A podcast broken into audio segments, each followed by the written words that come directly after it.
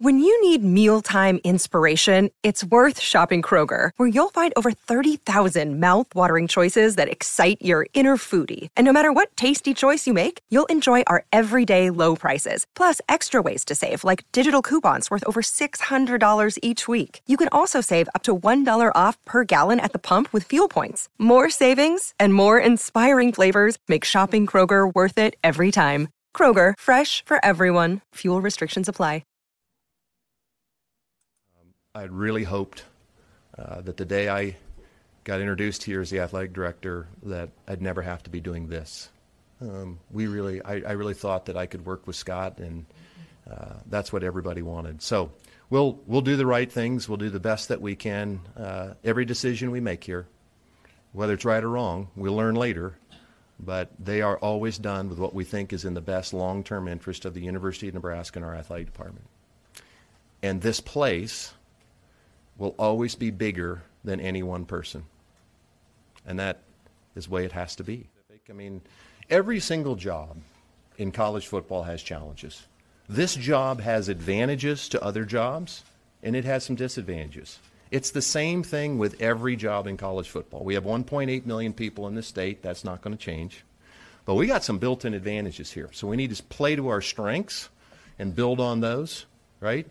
And so the right kind of coach, I think, sees this as an opportunity um, to rebuild and build something special here.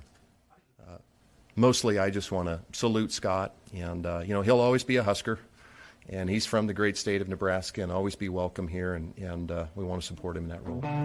Welcome to the Go Big Redcast with Dave, Honke, Boomer, and Redcast Rob. Welcome to the Go Big Redcast. I'm your host, David Gaspers, and I'm with Honke.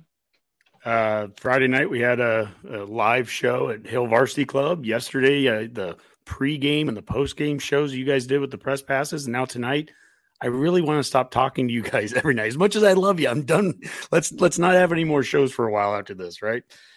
Crazy day. So we get tomorrow night off, Honk. Is that okay? Oh yeah, I guess we have tomorrow night's Oklahoma show, but that's uh. But after that, we're taking a couple days off. Crazy weekend. Uh, all right. Also, Boomer. Yeah, if you'd uh, asked me to lay money on which week we'd have done the most shows for for the season, Georgia Southern week would not have been it. So yeah, that was not on my radar. No. No, not at all. Also, it's Redcast Rob.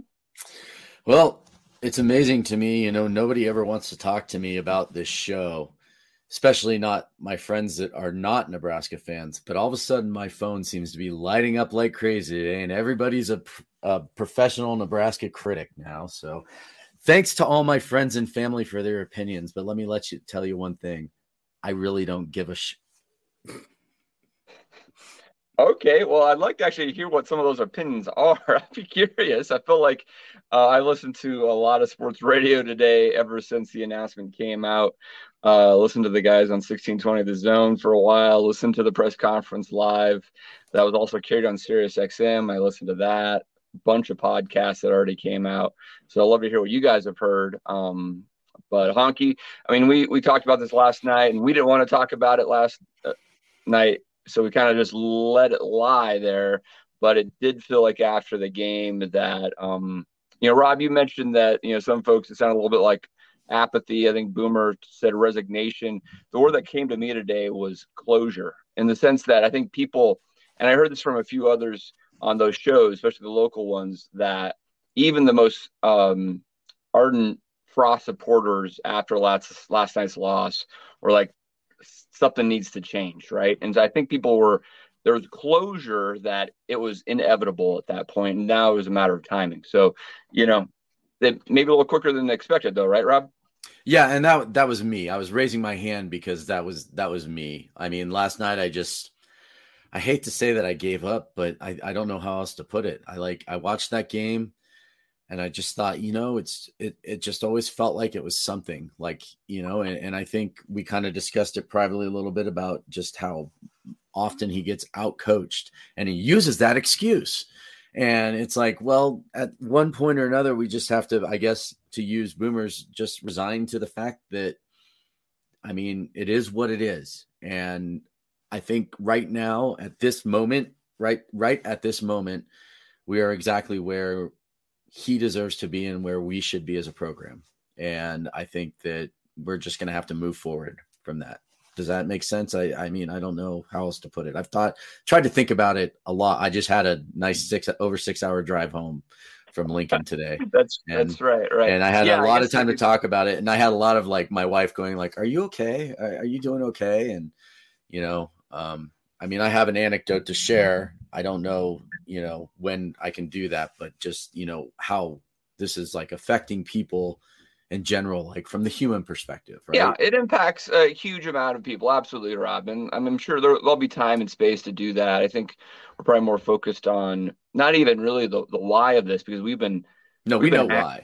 yeah, yeah, exactly. We've been talking about that for the last couple of years almost, right? It's just a matter of you know how how do we now move forward in the short term and the long term. So Honke, I mean, maybe talk a little bit more about what what Trev said um, in his press release and then ultimately in the press conference. Um, obviously, uh, had had a chance. He, he, talked to Scott Frost directly. Uh, they went and um, went down to the the team. Scott had time to speak to the players um, alone, uh, and then Mickey Joseph, who has been uh, appointed the interim head coach, uh, then addressed the team, and um, they're they're moving forward. Right, they've got a game on Saturday. Yeah.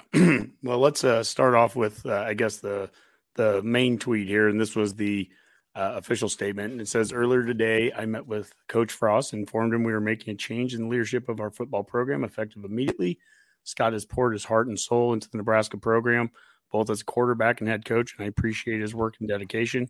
After the disappointing start to the season, I decided the best path forward for our program was to make a change in our head coaching position Associate head coach Mickey Joseph will serve as an interim head coach for the remainder of the 2022 season. That's Trev Alberts. And, you know, he made multiple uh, points during the press conference. We have a couple of videos. We've already shown a couple, and we'll show some more as, as we go on. Um, that he definitely wanted to make a point to show support and, and do it in a classy way with Frost for not that Frost doesn't deserve it. In fact, I want to show this first video maybe as, as a beginning. This is an accountability um, video, but um, the change needed to be made. But this is still, you know, a native son, a, a former Husker, a Husker great. And uh, so that was, I think that's been the challenge that a lot of people have dealt with. The people that are the pro Frost side are the ones that have been saying, you know, get rid of him for quite a while. So this is a, a Trev from today. I think at the end of the day, there has to be accountability. When you run a professional organization that um, has high standards, accountability has to matter. And, you know, Scott and I talked about this very clearly. 16 and 31 obviously was, was not at a level that um, was acceptable to us. So, you know, he referenced that number a couple times today 16 and 31. Uh, to me, this doesn't validate today doesn't validate anyone's opinion. If, if, the people that are like, oh, he should have been gone at the end of last year, no, that doesn't validate it to me either because we're going to get probably into a little bit of discussions about. I've already seen all the the uh, Twitter and talk about you know who would want to come to Nebraska. Well, I think one of the reasons that I would put on the list beyond all the other ones, the money and all the stuff that you can make, one of the reasons would be that there's a supportive athletic director here. And firing him last year, you know, that doesn't necessarily benefit you either. He has shown um, patience with coaches, and that's going to be something that's going to be attractive as we're trying to hire the next person who we hire um, is it'll be interesting. That he talked a lot about the national search that will go on, but he also didn't, you know, uh, exclude Mickey from that. Depending on what happens these last nine games, he kept referencing there's nine more games. This the season is early, and you know we want to do. The reason we made this move today is in the best interest of our players, our seniors, and all that to to try to to breathe some life into this uh, into this season still for this team. Yeah, no, absolutely, and uh, I, I think in an indirect way, then it's also best for the fan base. Uh, you know, in the sense that, that we need to move on. It was felt inevitable after yeah. last night. And just to drag that out over even three more weeks um, would probably be counterproductive on multiple levels. One being that we're on national TV next week, and this um, looming um, potential firing just hanging over um, the big noon kickoff against Oklahoma uh, wasn't going to be a good look. Um, but even more so, uh, Honke, you talked about this this morning with me. I think was the uh, the home sellout streak, right? And um, I think uh, having this out there for several more weeks uh, wasn't going to help uh, the ability to potentially save that sellout streak and and potentially, uh, to his point about the players, um, try to win some games. Right? I, I do mm-hmm. think we have some serious issues on defense. We saw that last night. Um, but there's very different offenses in the Big Ten than what we saw last night versus Georgia Southern, and could be some very different games played. Rob, yeah, yeah. I just want to back up a little bit too to Honke talking about why um, a coach would want to come here. And my perspective on it, oh, we'll, get there, Rob. That's the oh, okay. Well, Honke had talked about it a little We're bit. definitely yeah. talking about that. Oh yeah. yeah. Well, I mean, October first, the October first date that you mentioned, Dave. I mean, there's two big things happening there. One of them would have been that they would have, you know, lessened some of the contract. And for us, or Albert said it today. He goes, you know, we're, we are the University of Nebraska. We stand by what our contracts say. We're going to pay the full amount. And someone asked him about boosters, and he kind of he was like, I'm not going to get into any boosters. You know, if, if someone's helping to pay that, that's beyond the point. But, saying but October, maybe, yeah, yeah, yeah, probably. but October first is an important date for a couple of reasons, and one of them is the the the contract part, but the other part is that's when we play Indiana. That's the first game that is not sold out still on this schedule. Uh, it's homecoming, which would just be, uh, you know, to me that, that, that would be heartbreaking to see the the sellout streak end on homecoming of all things. And you know they're doing things. You saw it last night, and and they've been having different kinds of uh, marketing uh, things going where uh, you can buy all four Big Ten games. Yeah, Illinois, yeah, Indiana, yep uh, Wisconsin and Minnesota, you can get those four games for two hundred dollars total, fifty bucks a game. They're trying to trying to get those last few thousand sold for those, and hopefully something like this today too can breathe a little bit of life into the the fan base, a little bit more excitement uh, after just a really bad start here. Yeah, you know, Honke, I think that's a good point. I mean, now you have a little bit of curiosity of what can Mickey Joseph and the staff and the players can they rally around a little bit and um, see if they can save some portion of the season and and maybe pull off an upset or two and and have a little bit of joy out of the season. Boomer, um, you know, Trev alluded to Mickey doing some maybe some minor um, structural changes, so some differences. What do you think maybe those could be? What do you think he's alluding to there? Yeah, I was curious about that myself. I don't know is he referring to like game day routines that they're going to change, or is this more stuff yeah. in practice in the regular well, season? I, I don't know because I wondered about that. Let uh, me play this for you, Boomer, and then get your thoughts on it. You know, I think he has an infectious personality. I think that's important. Um, you know, he's he's been some places, so I think that benefits him. I think he has some different feelings about structure and approach and how he'll handle practice and some different things. Um, so there'll be some immediate, fairly significant changes into his approach. And uh, he had a very poignant conversation with the team today uh, that I thought they took very well. And um, at the same time, I think, like Scott, Mickey will, will love them and seek to serve them. Okay, well, there's some of it. So yeah, it does sound like it might be you know very practice oriented, and it would be it'll be interesting to see if we you know hear more about that on i think is he doing a tuesday press conference mickey i think is what i heard. So he'll be available on on tuesday for it. So i do want to see what he'll what he'll say about that. I i, can't imagine he's going to go into you know tons of detail on it but yeah I'll, I'll be curious to see if you know what kind of impacts you can have. I mean we're already a quarter of the way through the season. I mean can you make huge structural changes and expect instant payoffs now at this point i don't know but it'll be interesting. So, and then you know we'd mentioned the game day stuff that had been the controversy to start this season is how do you, you know who's calling the offensive plays? Does it go back to Whipple being the primary offensive it has to, right? guy now at this point? I, I don't know. Well, so there's a lot he, of things he, to figure out yet. He did reference that where like last night, it, as you mentioned, Dave, we during our rapid reaction of the game last night, we didn't get deep into should Frost or not be fired because it just to, to us that wasn't a point. There wasn't a lot of point to that conversation at that instant last night. We got done, we hung it up, and we we had our post chat, and we're like, yeah, I mean, it's going to happen probably today now. And then the the next thing was, you know, who would you go to? And one of the one of the things we talked about is it Whipple or is it is it Joseph? We kind of thought maybe Whipple could get it. He had previous head coaching experience, right. but um, also, you know, with Joseph, do, does that put him in a bad spot as a head coach if he doesn't do well or you know whatever? Like, would we still want to sure. retain him?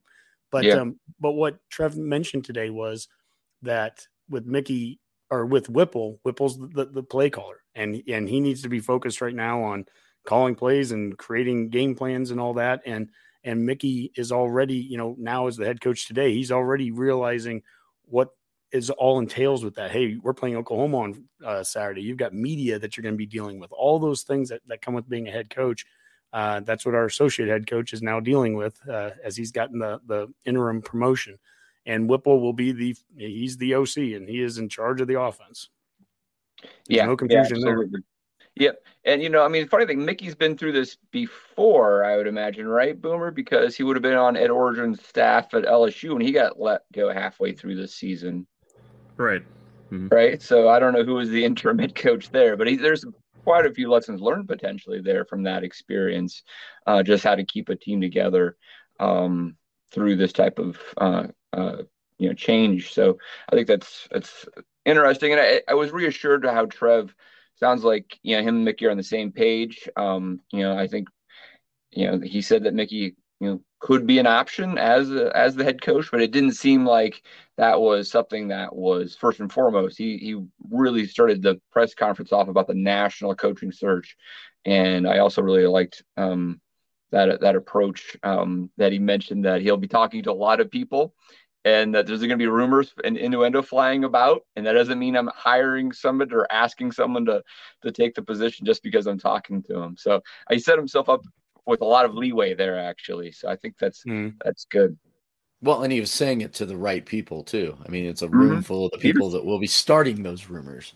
so well, that, and the fans. He was talking to the fans too, because the fans yeah, oh, want to listen to it and then run with it. Yeah, for sure, for sure. But I mean, I think he, I agree. Yeah, I just I just thought it was really funny because it in a in a way it almost felt like a dig. Like, hey guys, you've already started these rumors, like with this whole. I, I don't even want to say the name. Certain coach that's out there. And, no, the Dan Patrick you know, rumor. Yeah, and it's like. Well, yeah. Lars Anderson uh, this afternoon, he was already tweeting out that you know his contact is, was telling him it's Matt Campbell, right? And it's literally, you know, just hours after Travis saying they're saying we yeah. haven't talked to a search firm yet. We, you know, this is just starting now. Um, but he also was like, yeah, of course I have a, you know, I have my list of coaches that I admire out there, and you know, he, yeah, he's not going into this completely, you know, with nobody on a list, but at the same token, he's bought himself some time. In fact, I want to talk a little bit about the the benefits of the timing that he did here. I'll show I'll show something from it, but he's giving himself a little bit of time here. Maybe Mickey can get something turned around. If he does, he can become a serious contender as well for this. But if he doesn't, he's got himself some time here, and there's some benefits that come with that. Well, I, I do think there's some benefits in terms of making the decision when we made it. Uh, I think this gives us an opportunity to really, you know, do the necessary work. We, need to dive into a real process and a detail-oriented process that talks to a lot of people. And that's why I mentioned earlier. You're going to hear about a lot of names. That's good that means we're going to talk to a lot of people uh, because we're going to clearly define what our values are, and we're not going to hire coaches who don't believe in what we believe in, Sam. And so we need to take as long as it takes to find the right leader. Um, so, is there an ideal timeline? Sure. I mean, you could naturally look at some of these timelines, early signing date, and say it'd be really nice to be able to get the person in place by then because it would allow us to do that. But we won't make decisions or rush things uh, just to get a coach hired. Uh, we're also not going to try to win the press conference. All right? At the end of the day, we need to hire the right leader and the right fit. And that's a really important thing here as well. I can't tell you how much I appreciate how Trev handles this from the calm and the the leadership that that he brings to it. But uh, he also he doesn't seem like somebody that jumps on you know we're not going to win the press conference. This isn't going to be about the, the, the big words. And that's some of the stuff that hurt frost front right from the start um, being kind of brash at the beginning. Um, i've heard a lot today already about you know who's the home run hire? And to be honest with you i don't even want to hear i don't ever want to hear home run again. Home run i actually i think it's well when it baseball does, season comes around yeah mm-hmm. well that's different but I'm n- number one. There's not a home run hire because Scott Frost was the home run hire. He was the can't miss. You had to get Grand him. slam. I mean, no even way. There's Trev no way you even could said miss that. Yeah. And the fact of the matter is, I mean, there's a lot of great names out there. I mean, oh my gosh, we talked about Leipold and we talked about Matt Campbell and Luke Fickell, and you can go down the list. There's all kinds of names. There's no shortage of names. Nobody's a home run hit right now. And I don't even care if there if there was that I almost think it does a disservice because it's like then it becomes no, you can't talk to anybody else. You've got to get this one guy. Nope. I want this to be completely open right now. And hmm. open as far as it can be Mickey Joseph. If, if Joseph turns this thing around, we finish seven and two, eight and one down the stretch. I mean, do something that nobody is thinking, right? But if he does something like that, he works himself into the mix. That doesn't happen. I want plenty of other guys that are going to be in- involved with this too. They can be people that have Husker connections. They can be people that have absolutely no connections here. They can be run the ball. They can be pass the ball. Um, Trev did mention this. I'll show this, and then uh, and then we'll we can keep talking. But um, he was asked about the ceiling, and then he also uh, you get a little bit of a glimpse into what he wants at, at the very least at a very high level. And I think this was interesting.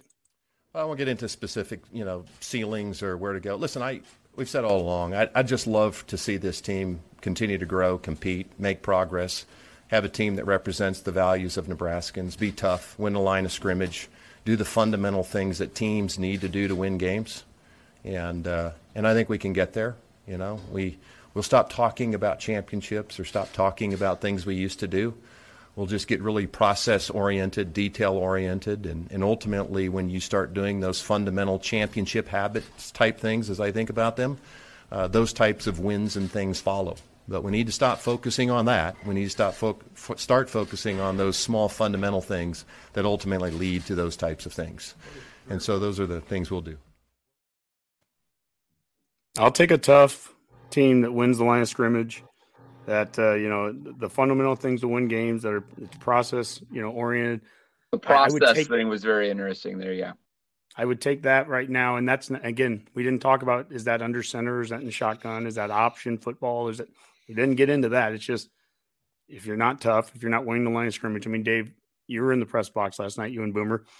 You know that's a team we haven't won the line of scrimmage for three straight games. Against inferior opponents. hmm Well, Yeah, obviously they weren't talent-wise. that inferior. Well, talent. Let's just say talent wise, right? Talent-wise, Just look at, okay, Look at yeah. Yeah, look at talent, stars. roster size, yeah. I just don't want to diminish what what the other teams did. I mean, I yeah, I no, I be that- understand, yeah, Rob. yeah, I, yeah, I, yeah. I get it there, but I mean, like that's that's a fundamental problem with where we're at right now. Is Yeah, that yeah. just from a talent perspective, there is no way that Georgia Southern should have been able to do what they did last night. It just should not have happened, and it did, and it's happened way too often. Um, 31 times essentially. Very few of those 31 losses were against teams that had a marketed talent advantage over us. That Mhm. includes most of the Big Ten West games that we have lost over and over again, almost all of them, I would guess, actually. Uh, so, you know, Rob, you were wanting to get to, um, you know, this thought that, you know, the question of like, why would a coach want to come to Nebraska at this? And, um, and that there's these uh, negative attitudes that it's it's too big of a ship to to turn. Um, what do you want to say about that? Well, I think it's way more simpler than money or, you know, facilities and everything.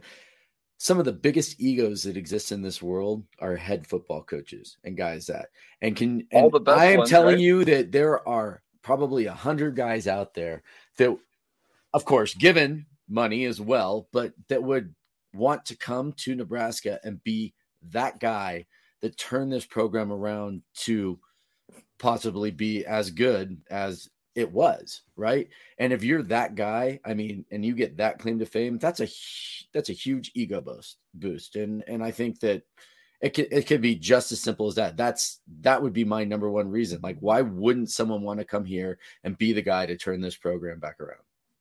Yeah, no, you're right. I mean, I think head coaches, uh, especially football coaches at this level, do have huge egos. Um, and they all, I mean, they, they should because I mean, if you didn't, or you're not confident that you could get a job done, uh, you're not going to take the job. I'm sure Scott Frost was confident though as well, and it takes more than that to to Honke's point. I- and I've seen comments too, people going, "Oh, bring in like some." There was like a couple of high school coaches in Nebraska, like bring them.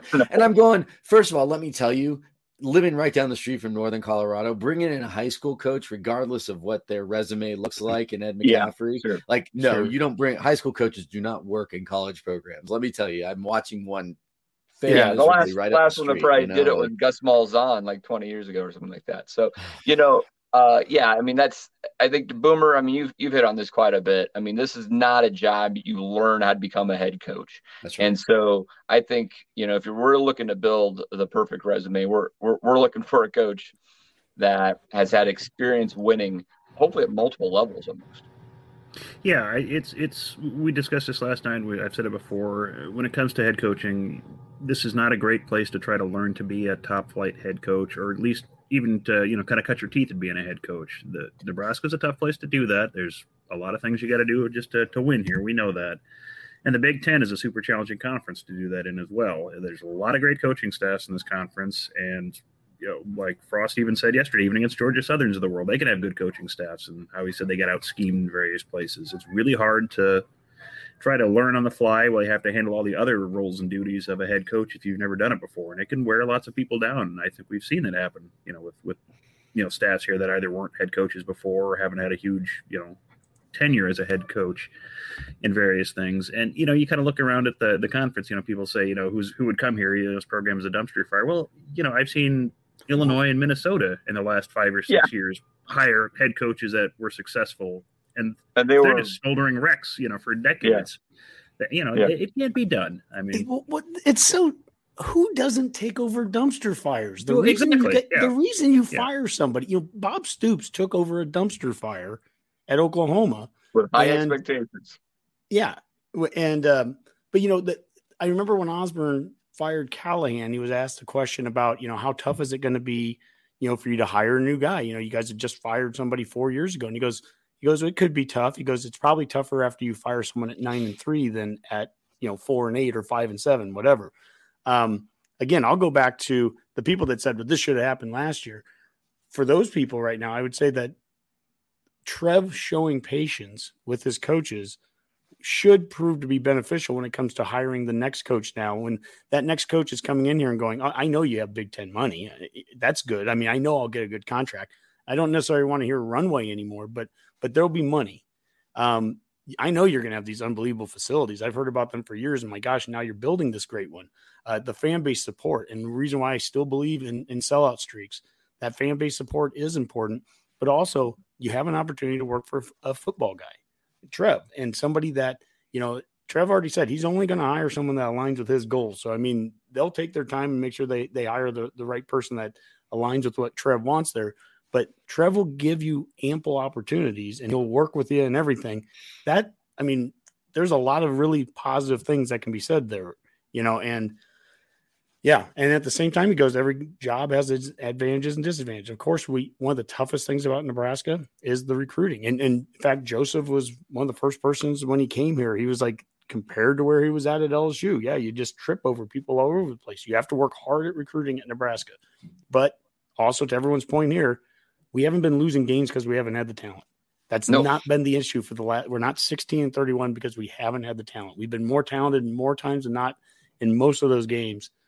And uh, so, yeah, you're gonna have to work hard recruiting, but you also got to you know work hard developing and and game planning, and and we got to have got to have the right guy and and staff to be able to make adjustments in games and do do what it takes to to win at this level. Yeah.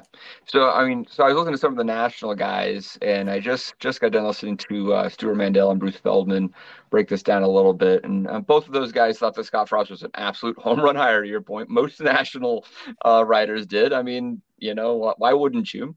Uh, It Mhm. was a perfect fit, and so they're just as shocked as anyone else. Um, and but they felt this was inevitable. Uh, and you know, uh, Stewart Mandel has mentioned multiple times when he's had these conversations over the last year or so is that there's just no no reason that Nebraska shouldn't be at the same level as a Wisconsin or an Iowa right now. I mean, Yep. absolutely no reason whatsoever. They have the exact same recruiting disadvantages that we have essentially, and without the same um, you know, you know, fan base or or facilities, et cetera, or commitment to the program. Um, so there's no reason Nebraska can't get back to nine and three, 10 and two. Um, and if the Big Ten West continues to exist, win Big Ten West uh, division titles. Um, mm-hmm.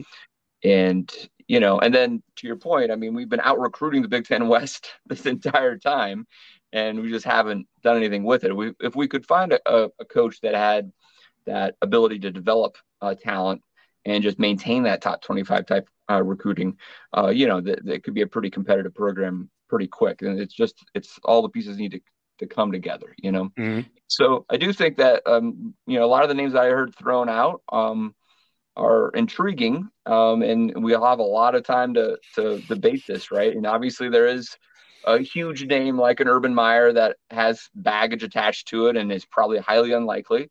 Um, but there's a lot of other existing college coaches or even NFL coaches. Matt Rhule, for example, is one that I've heard was thrown out.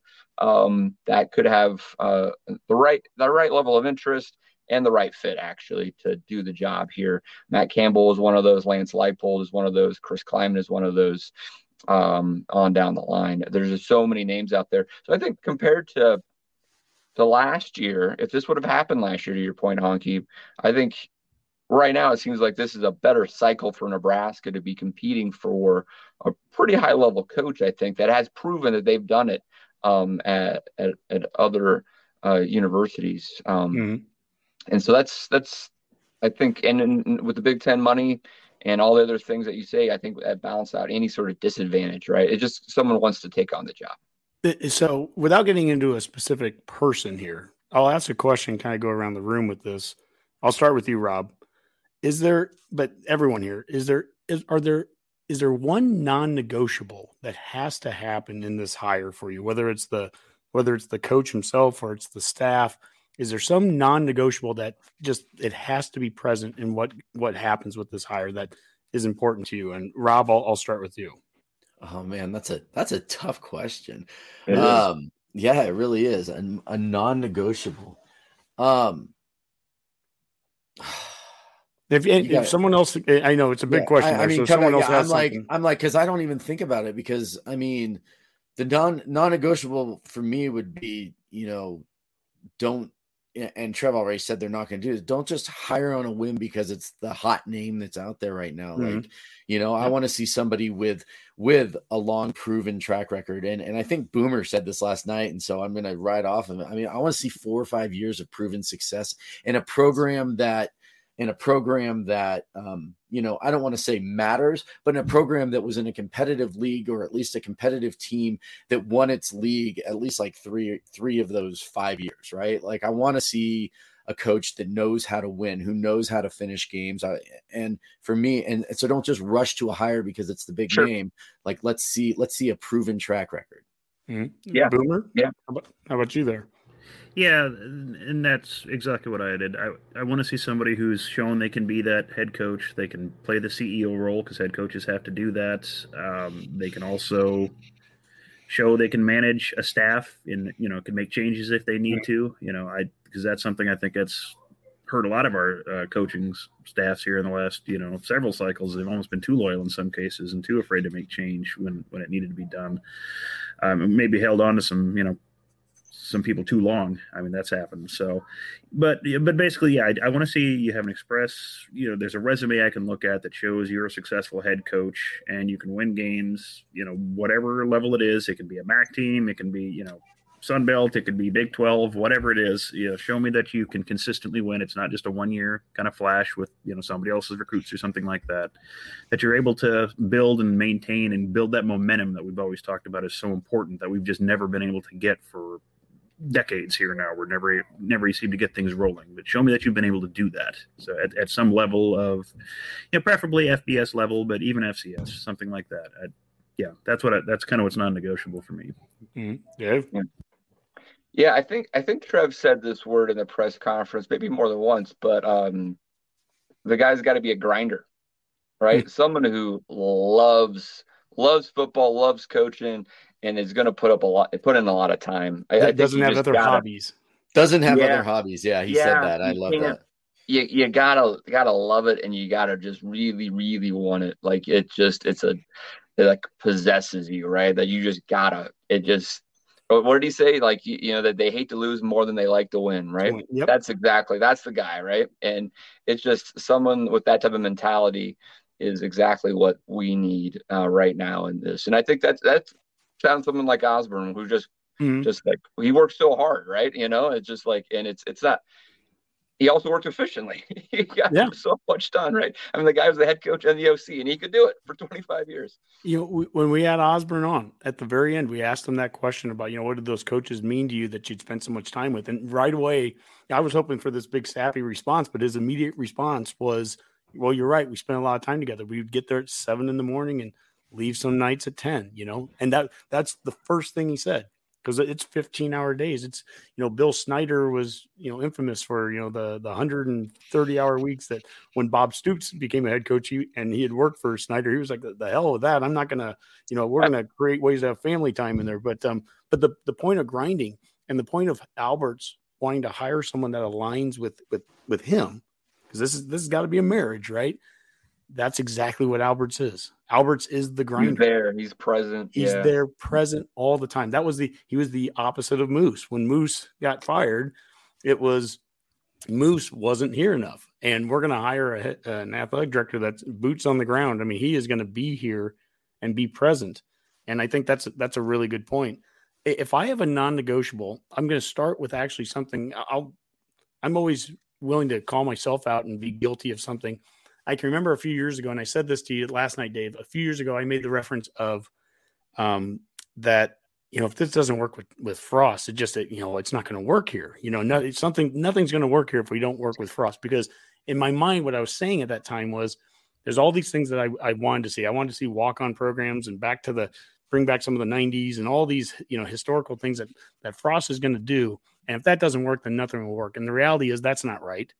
Um, if Frost doesn't work and it is now it's over, so it's proven it didn't work, then what will we do? We'll just we'll move on to the next person.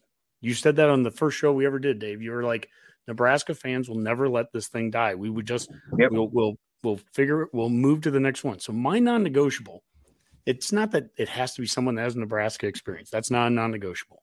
I do think within the staff itself, whether it's the head coach or or at least members of the staff, preferably a, a coordinator or two. I think it's really good that we get Big Ten experience somewhere built into good that. Staff.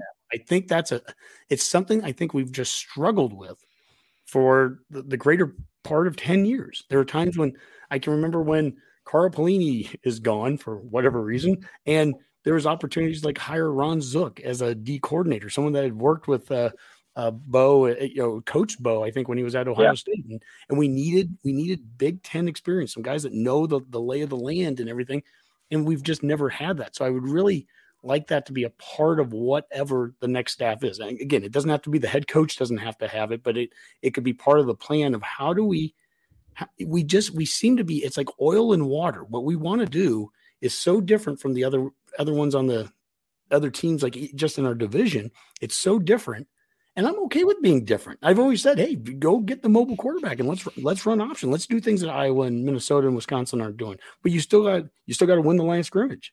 You got to do the, you got to be tough. You got to do the fundamental things too. And you why can't you do all that? Yeah. I watched K State yesterday, and I'm I'm like, that's the yeah, offense I wanted to watch with Taylor Martinez. ironic. Four years. Why in the world couldn't we do that here? So you know, Honke, you said something, and it and it actually kind of made me giggle and. uh you know, and you asked me last night, like, when did I really start paying like a lot of attention and like become like a you know hardcore Husker fan and and like and and then I started tying in when did I start drinking the Kool-Aid? And you know who's to blame for all that? He's sitting right here on my screen in the lower left-hand corner, and that's Dave. Because Dave taught me like Nebraska football attitude, right? Like how Nebraskans treat Nebraska football and the respect to have for it, right? We used to walk around to other bars and like congratulate teams that beat us, like at their bar in Denver, right? Like we'd go to a Penn State bar and tell everyone, hey, great game. That was a great game. We talked football with these fans. And, mm-hmm. you know, he also taught me, like, well, you know, this is who our coach is. So this is how we, you know, we need to support them. You know what I mean? And so and it's funny because even with the Riley hire, like Dave kind of was just like, I'm not sure that's our guy. And I was like, yeah, but think about all the great recruiting you can get out of California. Like, I'm trying to, like, you know, and I remember having that conversation with you, Dave. Like, I remember exactly where in the Giggling Grizzly we were standing having that conversation with the TV, like, right up above us at the bar. And it's just funny to me because that's, you know, that's something that that Dave ingrained in my head, like kind of like, hey, you know, if you're gonna go on this ride with me, man, like I'm gonna show you exactly how to drive this car, you know, and and it, and it just, and it just and and Dave is just reinforcing that now. It's kind of like, okay, now we're on to the next. We're not going to let this die. Like whoever is there, like right now, Mickey Joseph is is not going to lose another game for this team in my head. And you know, damned our damn damn our emailers who send us in stuff like, yeah, if you could stop drinking the Kool Aid, that'd be great. Like sending us memes. Like that was going to well, solve. Well, you know what, buddy? You know what, buddy? I wish I had my Kool Aid jar right here because I'd pour me another glass. You know why? Because it's OU week. We have Mickey Joseph at the helm. He is zero and zero for his record, and he's got ideas. I heard Trev say he's got ideas. All right, so we are going. We're finishing this season nine and zero. Oh. That's it. Ten and two on the season. I, I, I, want to play one last video from Trev today, and I think this helps clarify if there's any questions. Was were there any other moves made? Because we had some people on Twitter saying the wrong guy was fired today. The DC, you know, Shins should have been fired. All that. That's not Trev's job. Trev's job is to do what Trev did today. Um, will there be any other changes? We didn't hear anything today, but this is what he had to say. Just Coach Frost. Again, Mickey Joseph is the head coach, and uh, if he chooses to make some of those additional changes, uh, we will support those changes as well. But I am not aware of any of those that he anticipates at this time. He made a point several times as an athletic director to say, I'm not meddling in that. That's not my job. The head coach is that's their job to take care of that.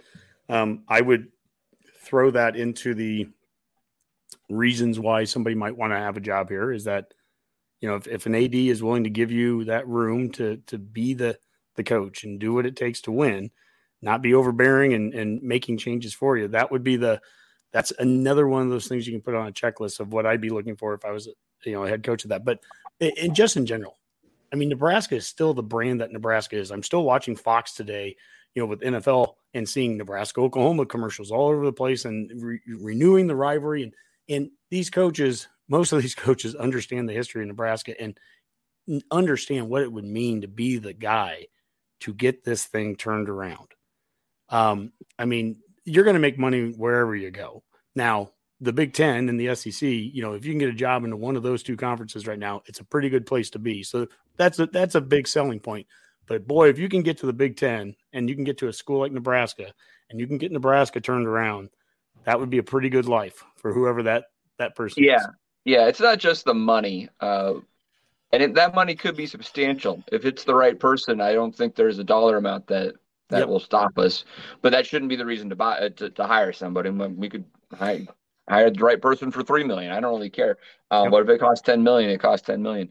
Um, that's not really the point. But I think with the Big Ten is that's really interesting because I think there's there's stability there as well, right? I mean, I do think that someone like Matt Campbell or Chris Klieman in mm-hmm. a Big Twelve that knows they don't have they don't have the the same sort of funding today, they're not going to have it in 10 years either. Uh, they do have access to the playoff right now with the with the new expanded playoff and the commitment to having a uh, you know the six six conference champions regardless of what conferences. Uh, so they have access, but they're not going to have the same sort of long term stability that the Big Ten can offer. And in in Nebraska's case, also um, from a recruiting perspective, similar geographies. I think Nebraska is going to continuously have a better NIL presence, especially the next few years, as it's still a little bit of a wild west. Where if you would want to make this jump to Nebraska now, you could apply NIL uh, to the transfer portal and and whatnot, and really change your roster relatively quickly, much quicker than what you used to. So, um, you know, USC is it's it's. I think we've got a lot of good transfers in this year. They just they're one and two, but I don't. I'm not too unhappy having someone like uh, Anthony Grant or, or, others in from from other schools this year, right? So Casey Thompson looks great. Um, so uh, yeah, our offense was not the problem last night. Let's let's be clear on that at all. So. Yeah. Yeah. I will be curious to see what the play calling looks like next week, though. yeah, yeah. I, and I will be yeah. curious to see what the defensive play calling looks like next week too. Yeah, it'll be it'll be a very interesting. I mean, if if Mickey's going to be making changes I feel like maybe that's some of the areas that Trev might have been alluding to. I hope it was. I mean, uh, let's be honest. It was. We'll talk more about this tomorrow, but mm. I mean, yeah, let's let's be honest. And and I know for a fact too. And um, I mean, is what what are we going on to next, Dave? This is your show. You you you push the show narrative forward. So I mean, I don't know if there's anything you want to talk about. I think maybe we could talk a little bit more about other potential coaching candidates if anybody has has mm-hmm. names that they've heard that are interesting. But besides yeah. that, I think we can probably it's wrap up. We don't need yeah, it. it's just so hard to do like at this point because like I you know oh, like, it's fun, Rob. You have to. It is. It is. Fun it is fun, but I also like. I don't want to be. I don't want to be part of the problem where it's like you know Mickey still has a job to do, and you know yeah. what I mean. And I don't, like, I don't think that's gonna. That's not gonna cause Mickey. No, Dave. Problems. He listens to the show. All right, I'm telling you. I guarantee. Even you. if he did, his wife. If, his wife is on here listening right now. I, guarantee. And that'd be fine. Uh, Priscilla can listen yeah, to. I know Priscilla it, can listen. It, it, it doesn't doesn't impact Mickey at all because no, he's no. Trev. Trev. I think Trev is being completely honest with. with oh Mickey. yeah, I I've never and, seen anybody so open about exactly what it is your expectations are. Right? Like yeah, I mean hmm. Trev's laying out a process for hiring a new coach. Mickey Joseph is a part of that process, and he has an inside track to prove that he could do this at Nebraska that no one else has. And so he's going to take care of his business. I'm not worried about Mickey Joseph. I am also not worried that Trev will have many conversations with many folks that he trusts within this industry at multiple levels um, and and get a lot of important feedback. And I'm sure he'll use that third party firm to handle a lot of the logistics and back and forth. Um, I, am not I'm not worried about how Trev's going to handle this. Um, it's I heard some one of the podcasts says it's Trev with a t- capital T there in Nebraska. They, I mean, it's Trev, right? It's not going to be a hire by um, committee type approach like Tennessee or Auburn's had so many issues with. So um, I think that'll work out fine. But I think it, it is it's intriguing to throw out names uh, because we're all going to be wrong. We've done we've done this too many times, right, Honke? Mm-hmm. How many times have we done a coaching search? Broadcast has never yeah. got it right. We're so I'm not going to get it right. Yeah, um, Husker fans are way too good at, at coaching searches now. You know that's that's become a real unfortunate thing. Growing up, you know, in the Osborne era, and that was the whole point of, of Nebraska football was stability for all those years. You know, it's what we wanted with Frost. We wanted Frost yeah. to be here for the next 20 years with with Alberts and and you'd have this unbelievable, you know, marriage between the two. It's just not going to happen. But you said a word a few minutes ago. You said fun, and that this can help change the narrative. And I'll tell you that my dad texted you me. Can dream. He, well, my dad texted me today, and he was like, "Wow, what a bad, you know, what a bad weekend for the Redcast to get press passes, and you know how how unfortunate it is to, you know, all the bad things going on." And I responded, I go, "This is to me, this was the best news for for us as a show." It gave us something else to talk about. Like it was painful. Yeah and and look and and and I don't want to I don't want to revise history and go back and say oh we should have fired Frost at the end of last year. No, I I think it's this is actually the better time. I think we need we needed to go through the process, it, it, and as painful as it is, it's kind of the same thing. Like imagine we've we've talked about this. What if Frost didn't come to Nebraska in 2017? Instead, he goes to you know Tennessee or Florida or Florida State, goes there, and probably has great success, right? And and then we hire somebody else and that somebody else doesn't succeed either. We would be kicking ourselves for all those years going if we only would have got scott frost. That's you know only if we would have got scott frost we would be winning national titles by year five. Well you know you have to go through the process. We got him. We went through we gave him every opportunity. No one no one's pushing him out too soon. Um, it had what happened had to happen and I was I was very pleased again, and not not surprised, but I was just very pleased with how Trev handled it today. I there's I respect Scott as a Nebraskan. I do treat it differently. Yes, absolutely. I absolutely. If anyone's like, "Oh, you wouldn't," we wouldn't treat, you know, we wouldn't give Riley this many chances. We wouldn't give Callan. You're right. We wouldn't. I mean, Scott is a native-born, you know, national championship winning quarterback here. We gave him all the opportunities that you know and chances that we can get. Now we have another quarterback, former quarterback at Nebraska, that's going to take the reins for at least the next nine games. And all I want to do as a fan right now is let's have some fun. Let's cheer these guys on like crazy. Let's yeah. sell out that stadium every single game. I, I can tell you, I'm going to be in my seats every single game, and uh, and that that sellout streak seems to me it seems to, to irritate others outside the fan base more than anything where they, they want to you know not validate it but you know what it means it means a lot to me and and it's something i don't want to see go away and i want i want it to be there for the next coach to take over and and go you know take that into the next generation yeah, yeah, absolutely. I think this goes back to the whole idea of closure. Amy Devlin said, mm-hmm. "Yep, we need to see it all, needed to see it all play out, pain and all." Um, mm-hmm. Yeah, I mean, I, I, think the fan base uh, can rally around this team now. Actually, that was not going to happen over the next three weeks. And yeah. and I think if you, I mean, I, I, was listening to some of the national guys, and they this was before the the Alberts press conference even, and and um, I think it was Andy Staples and Ari Wasserman like, I'm sure they had to negotiate a buyout. There's no way they're going to pay a whole extra seven and a half million just for for three weeks, you know. And I'm like, no, no, they definitely they don't get paid it. seven and a half million, hey, and it's because because it. of this. Because I think we the fan base was going to just get more and more diverse of and depressed practically over the next month. If if and and I think the rally around this team now and around the program and the fandom that we have and uh, apply to keeping the, the the sellout streak alive and hopefully supporting this team through a few surprising victories would be really cathartic. And at the same time, we can dream about uh, maybe the potential of uh, a new head coach that um, is the one that will help us get to where we want to go. Mm-hmm. Nebraska is the Lannisters of the college football world. They honor their debts. Lannister always pays their debts, right? I mean, that's Honke does not get that reference at all, but I know I that.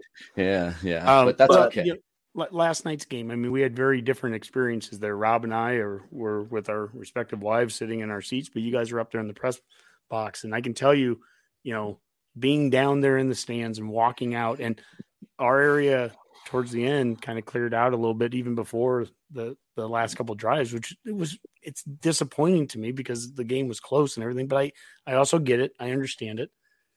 But the second it got done um you know you just hear it, there weren't boos. People weren't shouting you know the, get this guy off the field. He's terrible. They weren't saying anything like that.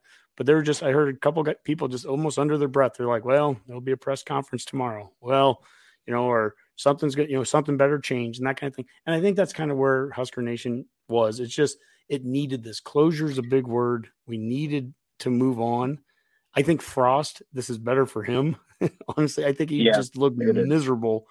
And it is what it is. And, and, you know, can we all get fired and, and have a nice, you know, few million dollars come our way too? I mean, that's all. Yeah.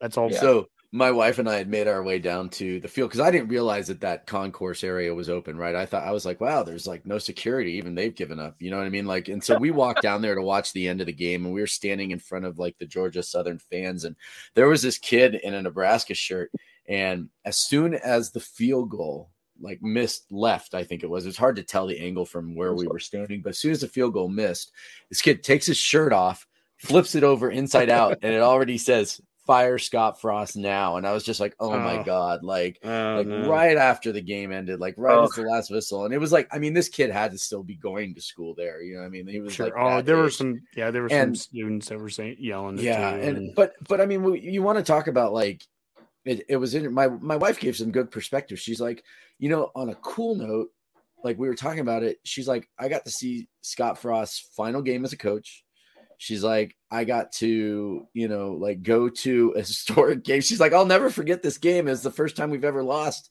you know a game where they scored 35 points like at home right? Like you know like this is because she's watching so our text messages. when and dave last night you said yeah. some stat, Robin, and it was something about yeah. like eh, you know. well, I was like, "There's a. I couldn't remember what the stat was. I was like, "It's like so." There's some I went stat through, out there for 35 points at home. Like I knew yeah, it was so like. I went through my. I mean, I went through every single season in my head and every every imaginable year, and I was like, I can't come up with a season. And then Dave sends me the text. What was the text, Dave?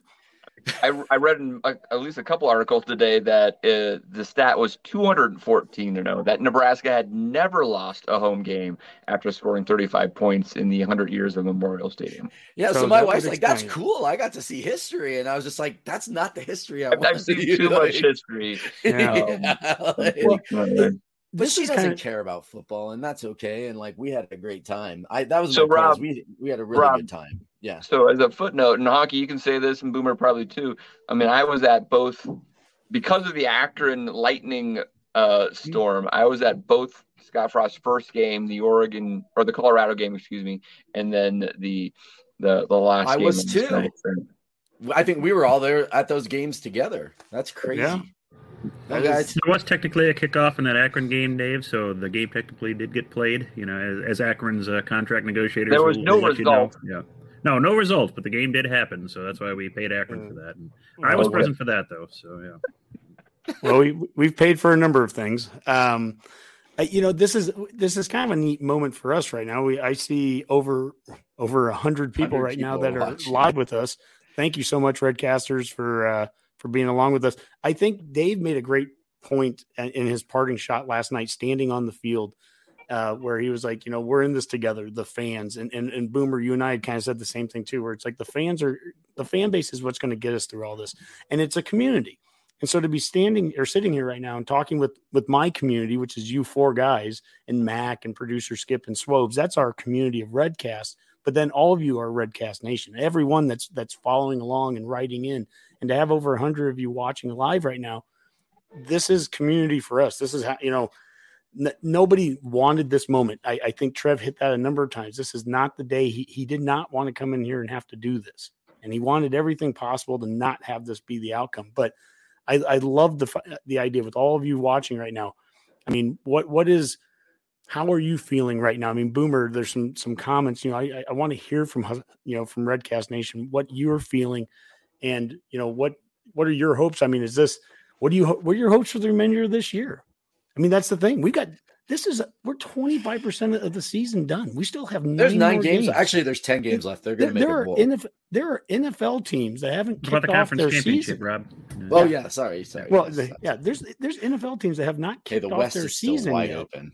Yeah, the NFL hasn't kicked off their season for some teams, and we've already fired our coach. That's how early this is, and it's unique. It's different. We've uh, we've never fired a coach like this at this point, and yet I think everyone kind of universally agrees. Yeah, this was the right time, even if you're the biggest Frost supporter. So I just I think it's it's a good thing for the community to kind of get together and and you know we can we can lean on each other, and I want I you know I want that stadium full the next five games at home. I absolutely do. Yeah, we gotta we gotta do a sometime like do a show where we get the wives on here to talk about like how you know much support we get from them for all this too. At some point, you know, it's Yeah, my, my wife did uh, comment and let me know that I was uh, there from the first and the Because- last. So thanks, Katie. I appreciate that. and I So know let's Katie pretty well, and that is definitely the most one of the most Katie things to to, to point out right there. So let's look at. I mean, some of the other comments. If we just want to talk about maybe uh, some of the coaches, there's been quite a bit of banner on on the plus and minus of plus and minuses of Urban Meyer, but I'll let that go. Uh, someone mentioned Mark Stoops. Um, you know, and that's that's an intriguing idea because he's doing great stuff there at Kentucky. Uh, but he's also I got like a lifetime contract at Kentucky. I mean, he'll- he's going to have a statue built down there because they've never thought they could win ten games, let alone. So I don't know if he wants to take that on. But I mean, in other We might other build somebody a Bob statue for ten wins now too, Dave. So yeah. Bob Stoops was also sign. mentioned, and um, uh, I don't I don't think Bob's coming back. That's just my opinion. And uh, you, you need a grinder, and I don't think Bob Stoops is a grinder at this point. Although it'd be a splash higher, there's no doubt about that. Um, you know, I've heard Lane Kiffin thrown out. Lane was born in Lincoln uh, and likes to move around. You never know. Um, anybody else have any other names? I'm tired. No, you know what, man? I am over former Raiders head coaches coaching Nebraska. Okay, like ser- seriously, Bill Cal- Callahan ruined my football life for the last 20 years. What if Bill Callahan came back as just the offensive line coach? Well, I mean that's fine. I think he's been the offensive line coach for the Raiders since then too. At some point, too. I mean, as long as we don't have to see him or hear from him in any press conferences, Bill Callahan is welcome anywhere around me. All right, I just never as a head coach again. Yeah, a name I've seen that uh, would check some of the boxes that like Honke and Rob mentioned. Uh, Dave Doeren from uh, NC State. Yeah. He was a D coordinator in Wisconsin for a while. I think he played at Kansas or Kansas State, if I remember right. You know, And then he was like, at, in the MAC. Yeah, he's in Uh, the back Northern in Illinois. succeeded there, and he's I think he's seven and nine for winning seasons. And his current offensive coordinator is Tim Beck, so you can bring him along, and it can all come full circle. and they're- John Garrison. Garrison's the offensive line coach there. yeah, perfect. So there it is. So yeah. I, I, that's not a not a bad idea at all, Boomer. That's that's a good name Mhm. to keep track of. I, because I he's like probably Lance. hit a ceiling there, NC State. I mean, maybe this year even. I would think so. Um, yeah. yeah. Especially with the ACC being what it is. I mean, yeah. That's true too. That's one of those, you know, ACC to Big Ten kind of upgrades for uh, for a coaching staff right now. I, I think Lance Leipold. I, I, I like. I, have liked him for a long time. He's had success. To Boomer's point, at a multiple levels, he he fits a little bit of the bill of having the Nebraska background. Not that that's uh, a requirement, but that would be a nice to have if if it matches all the other things. Um, Luke Fickell to me is if, if, there was the closest thing to a home yeah. run hit, I think Luke Fickell would be it. He matches right. matches the Big Ten background, the Big Ten uh, you know area, and um, and has had success at, at a very high level now, uh, running a program. Would you give Luke Fickell like eight to ten million dollars a year and a clause in his contract that that he can only de- he would depart uh, without any sort of buyout for Ohio State because that's like his dream job, right? Yeah, so that you're, you know what? Um, I guess, yeah. I mean, if if somebody is doing so well here that Ohio State wants wants them, because that yes. was a concern with Pelini. Hey, yeah. Pelini might go to Ohio State. That would be his dream job. Well, Pelini wasn't going to get offered it. so yep. I mean, because of what Pelini was doing here. Now, if if our coach is going twelve and zero, and and then all of a sudden, you know, uh, he has to have a Roy Williams kind of decision, you know, back in the day at Kansas, and the only yeah. school I'll leave is to to go to UNC. Well, you know, he turned it down once, and then kept it again. I think it, it, uh, all Nebraskans will take that issue of our coach getting hired by Ohio State because he's doing so well and that he wants to go home. Right now, our coaches aren't leaving under those terms. Our coaches are leaving because of firings and we're paying and as far as like payouts and all that stuff i mean we're, we're well too aware in, over the last yeah. 15 years of paying out anyways and not getting the goods. So yeah but i, just I don't want nebraska to be a resume builder for for coaches. You know what i mean? Well, like no, oh no, look no, how good i did here. Let's go somewhere else that, that's you know? not like, what that's not what we're talking about here though. Fickell it, fickell doesn't come to Fickell doesn't need a resume builder to go to ohio state. It's just yeah. he just needs he needs an opening when, what Nebraska needs is a guy who's going to come here and win, and we'll deal with anything else later. Um, and so uh, that's right. I, I, think that Fickell would be a, an, an outstanding candidate for it. I've heard about Campbell too, and I think you know. Again, sometimes you know there's a recency bias of this weekend. It's really good to be a Matt Campbell fan. I mean, he finally got the, the, the monkey off the back against Iowa, and you know, and uh, you know, losing every year to Ferentz. So I mean, that's that's one step. You know, last night's game the way it ended up. I all these like great sayings that you, you can't say when you lose. Like I was like, I was like, I think Nebraska's defense is so bad, Iowa can score double digits on us, you know, and, and then you, you lose the game. It's like, oh, I don't even want to say that. you know, um, you just said it, Honke. Well, I just said it now, but I mean, a day has gone by, and that's a coach ago. Rob, stop living in the past. I mean, ouch, we've, too we've soon. Had, we've had so soon. many changes. So Um, uh, but Fickell, Campbell, Leipold, I love it. But Boomer's suggestion too at the NC State guy is uh, that's an interesting one. Dave, I mean, you you kind of get into all this. I mean, who, who's someone that you're really you'd be high on? Yeah, no, we've named named most of them. Uh, you know, ones we maybe haven't said yet. Bill O'Brien would be someone mm-hmm. that has coached the Big Ten in mm-hmm. a very difficult circumstance at oh, Penn yeah. State and and did better than anyone expected.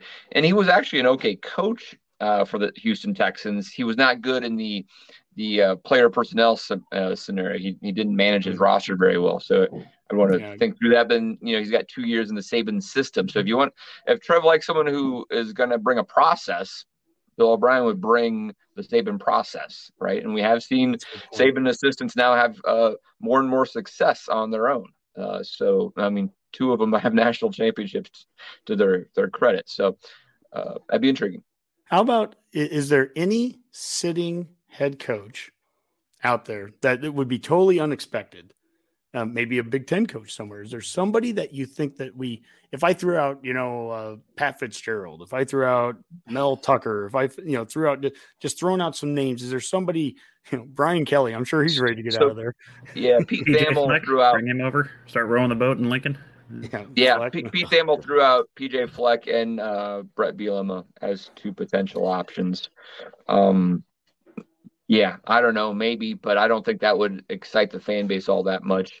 Um, I don't know, but they PJ would win. be Who cares, great. right? I mean, Trev says he's not winning the press conference. So if they checked all the boxes off, and they clearly would know how to be winning in the Big Ten West, um, I, I, I could see that. Um, I would get behind them if they won, but I would be a little skeptical initially.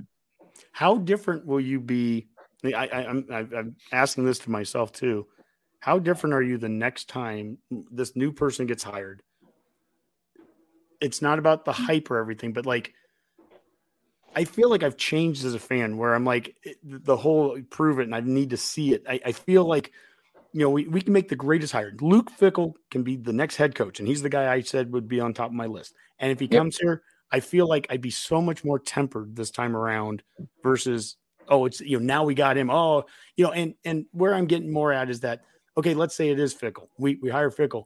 You're going to see it on the Twitter world. You're going to see oh now you know Big Ten teams are running for cover and all this stuff, and it's like I want none of that right now. I mean, Yeah, you know, yeah, I hear you. Yeah, I don't know. I mean, it, every situation's different, right? I mean, it felt like after the the Riley last year, the Riley regime was tough because after Icorse was fired, it seemed inevitable again for for weeks, if not months, I guess.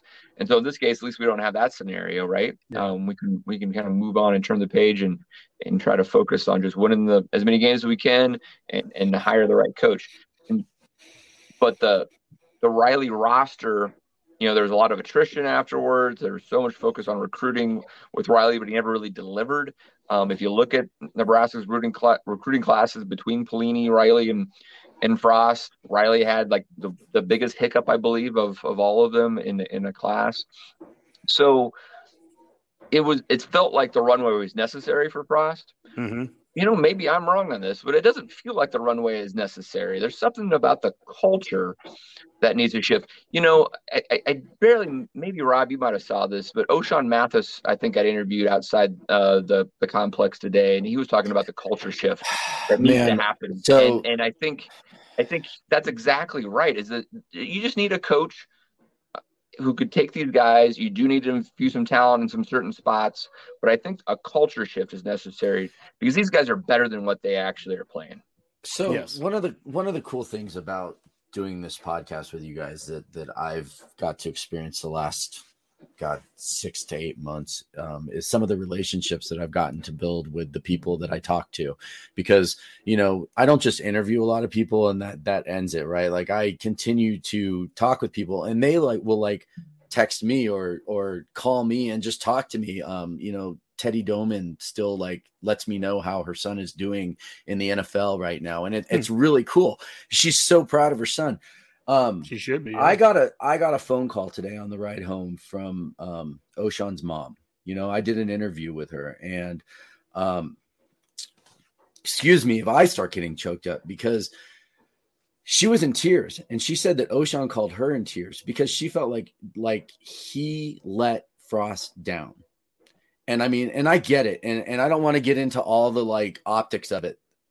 That is, you know, I just want to say that's how he felt and he felt like you know the whole team and, and that what she told me is just the team was just crushed because they, none of them wanted this for him right? Like they Yeah. love No, this guy. like and he, and to a lot of these guys he's like he's like a father you know and he's like family you know? And i think it's really hard when when something like this happens from a fan perspective. We look at things and we just look at it from the fan perspective but there's like this entire human element that goes on behind it.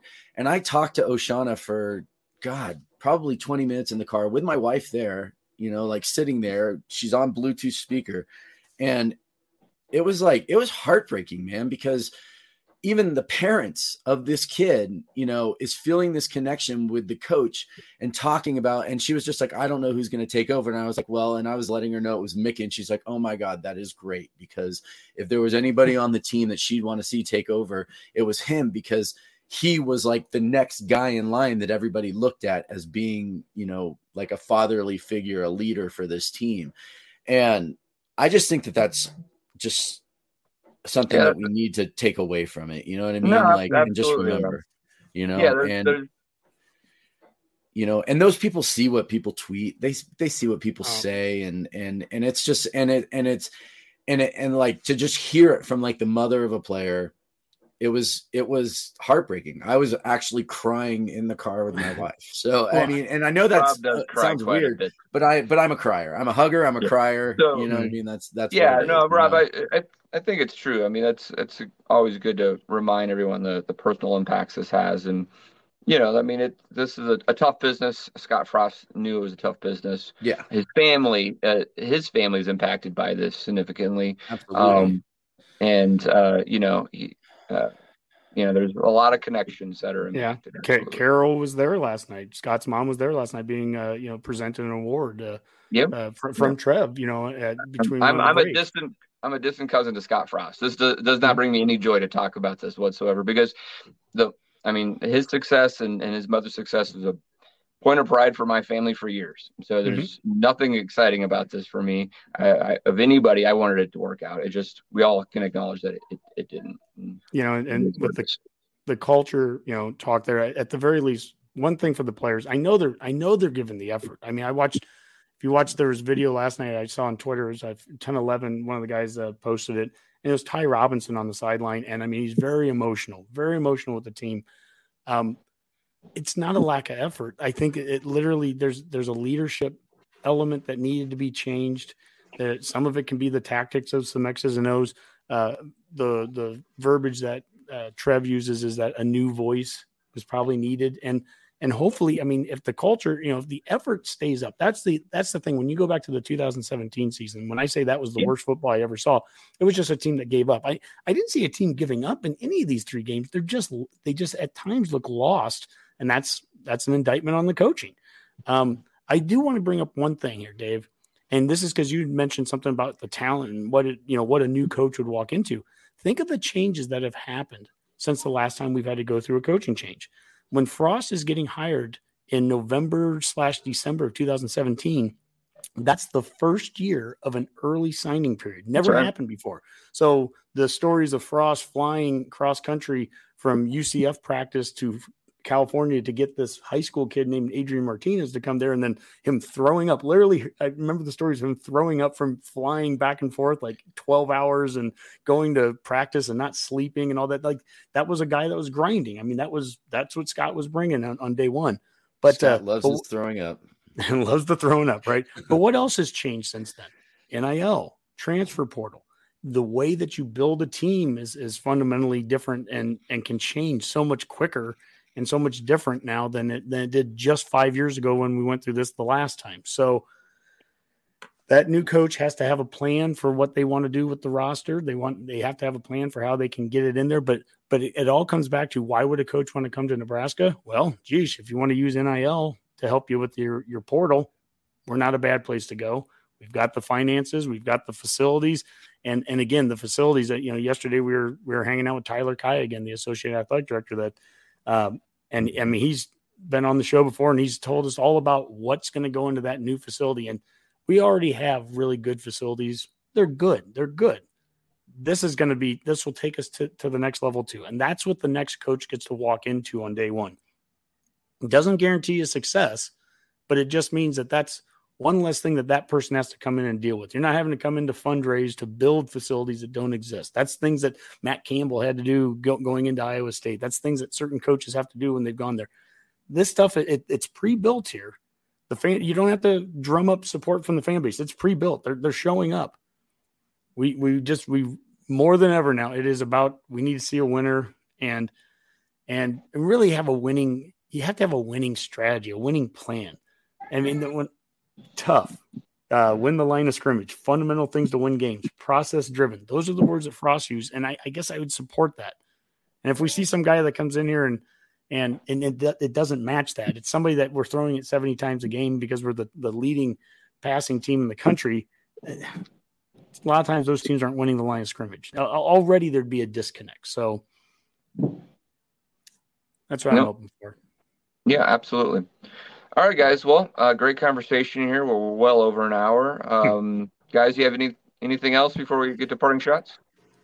I don't. All right, let's let's get out of here. Let's start with Rob. Um, you know, it's a it's a new day for Nebraska football. That's there's there's no other way to look at it. We there's no point in looking back. I think we've done a really good job tonight of like talking about it, whether we're working through our feelings, whatever it was. I was laying on my back on the floor last night with my feet up in the air and a and a drink in my hand. All right. This this team finally led me to drink.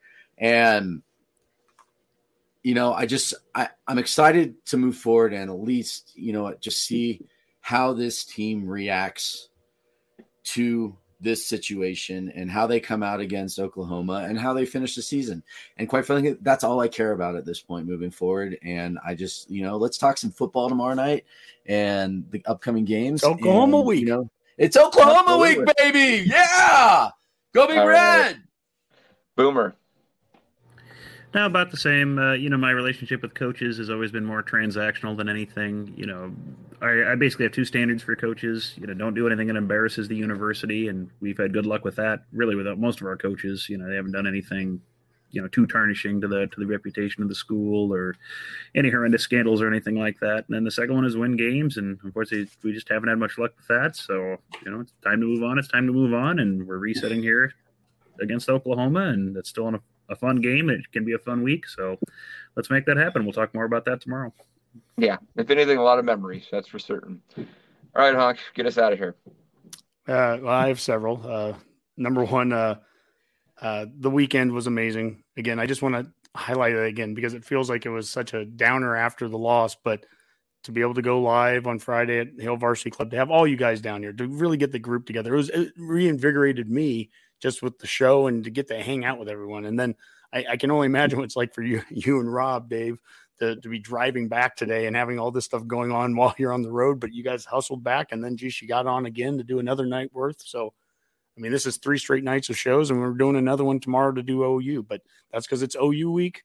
I'm going to keep pushing this, and so all the people that are following along, um, uh, we did a bunch of we did uh, some OU shows with Mike Babcock earlier back in July that I'm going to be pushing them out again. But if you haven't had a chance to see them, it's the whole history of Oklahoma and Nebraska. The series It is a two hour long show, and then a bunch of segments that I did that we broke them into the Osborne years and Devaney era, and you know the early years, the modern era, and uh, really proud of that. So take a look at that if you, if you get a chance.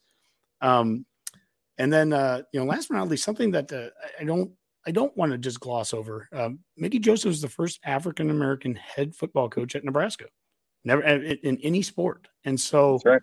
Um, that is something that it should be celebrated in that sense, and it's some- something. Hopefully, it's the first of many, uh, you know, in the future here, because I, it seems like it's kind of a crazy thing that crazy stat that it, it's taken that long.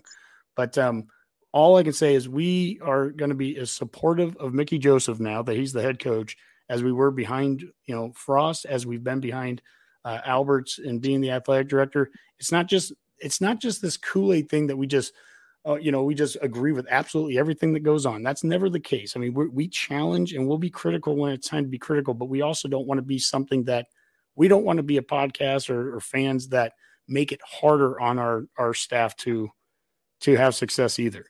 And we don't need to throw extra arrows at these guys. That, to Rob's point there about about you know getting his call, getting the call from Ochaun's mom. I mean, there's a lot of pressure that all of these players and and coaches and the parents of the players, and you you go down the list. Trev, they all feel this pressure. Um, and it goes back to what we talked about as being fans last week. If you're doing, are you doing something that's being helpful or not? And, and we we've got all kinds of thoughts. We could have gone last night and we could have said, "Yeah, Frost needs to be fired now. This is ridiculous." We, you know, we could go off on all that stuff. We just didn't think it was helpful. We trusted in Trev that he was going to take care of whatever, whenever he was going to do it, he was going to do it. And um, I guess that's just again, I'm going to go back to that's how I'm going to fan. So that might be my record for the longest uh, parting shot, but uh, I'm done. A good one though. Honk. Thank Good you. one. All right, guys. Uh, a good show. Not one that we wanted to do, but it uh, had to be done, and that's what we're here for. For now, let's call that a Go Big Redcast. Go Big Red. GBR.